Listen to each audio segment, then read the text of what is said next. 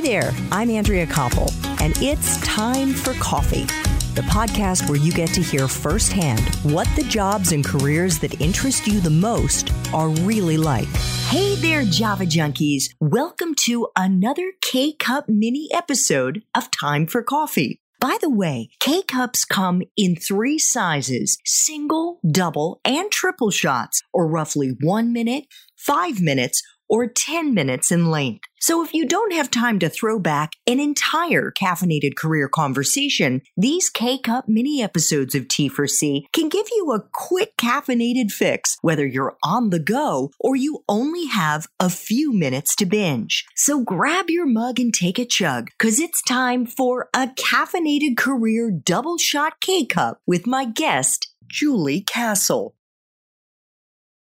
You know, Julie, I would love to get into just a little bit more granularity. In particular, in 2007, you were tapped to lead Best Friends Community Programs and Services Division, in which you re envisioned a Best Friends led network of shelters and rescue groups. And you re envisioned it into a mission oriented collaboration that was renamed the Best Friends Network and it has 2,200 partner organizations nationwide. I know because I watched a talk that you gave recently at your alma mater at Southern Utah University. And you talked about how you were student council president at SUU and you interned on Capitol Hill for the Republican Senate Conference or the Senate Republican Conference and then for Senator Orrin Hatch while you were in college. How did those experiences help you take on that new job, if at all? You know, you have to think back to what DC was like back in that day. And it was, I'll go straight to the internships because I think they were really poignant for me. And it was a much more collaborative atmosphere. You'd oftentimes see Ted Kennedy come over to talk with Senator Hatch about a bill that they were sponsoring together, and it was very collegial. And it's really different now. And I think that what I learned from that experience was that collaboration, even though you disagree with people, collaboration is absolutely going to get you further than than being combative. It just is. And even if it's incremental change, it's change in the right direction.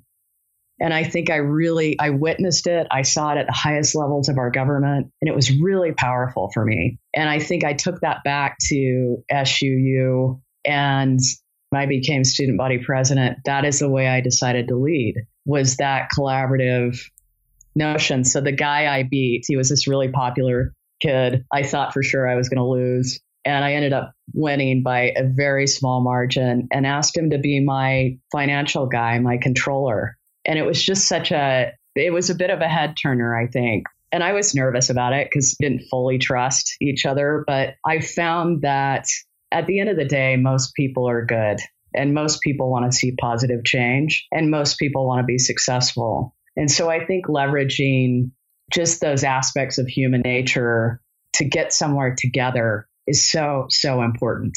And you also got to experience and experiment with different stunts to get attention because you organized a sleep out on campus to protest the lack of student housing at SUU. And it was also a way to raise awareness for your candidacy for student council. I'm guessing that having that kind of creative ability to think of how to reach your intended audience also came in handy when you got to best friends. Oh, totally. It really did. And I think that was, I would say, one of the favorite, the best job I've had here is the marketing and PR side of things and just doing things that are out of the norm, that are a little bit crazy. So, you know, when we launched our program in Utah to take the entire state no kill, we decided to do it at the Capitol and we did a, a flyover the Capitol. We had a big rally there. It was fun. It wasn't like a political angry mob. It was a party basically. And we had a skydivers fly over and jump out in cat and dog suits. Oh my God.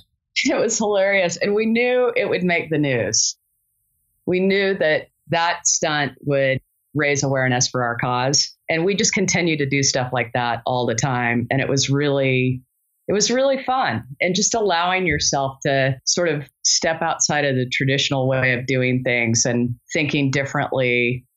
It's okay. And sometimes it bombs out, and a lot of times it's really successful. Well, a couple of other nationally recognized model programs that you led the creation of include the Big Fix, which was a statewide and may still be a statewide mobile spay and neuter clinic.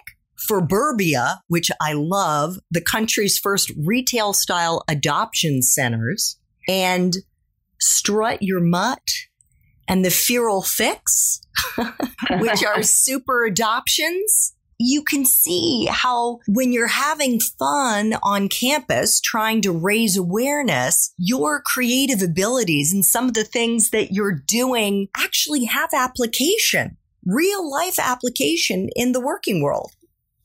Yeah, I, I think it's just taking an existing problem and sort of separating out the like known solutions for them as they sit today and setting those aside and saying, what if we totally reimagine this entirely? And that is so much fun. I really, really love taking apart a problem like that and coming up with just totally different solutions and ones that, you know, when they make people's brows furrow, like, what are you talking about? That maybe you're onto something.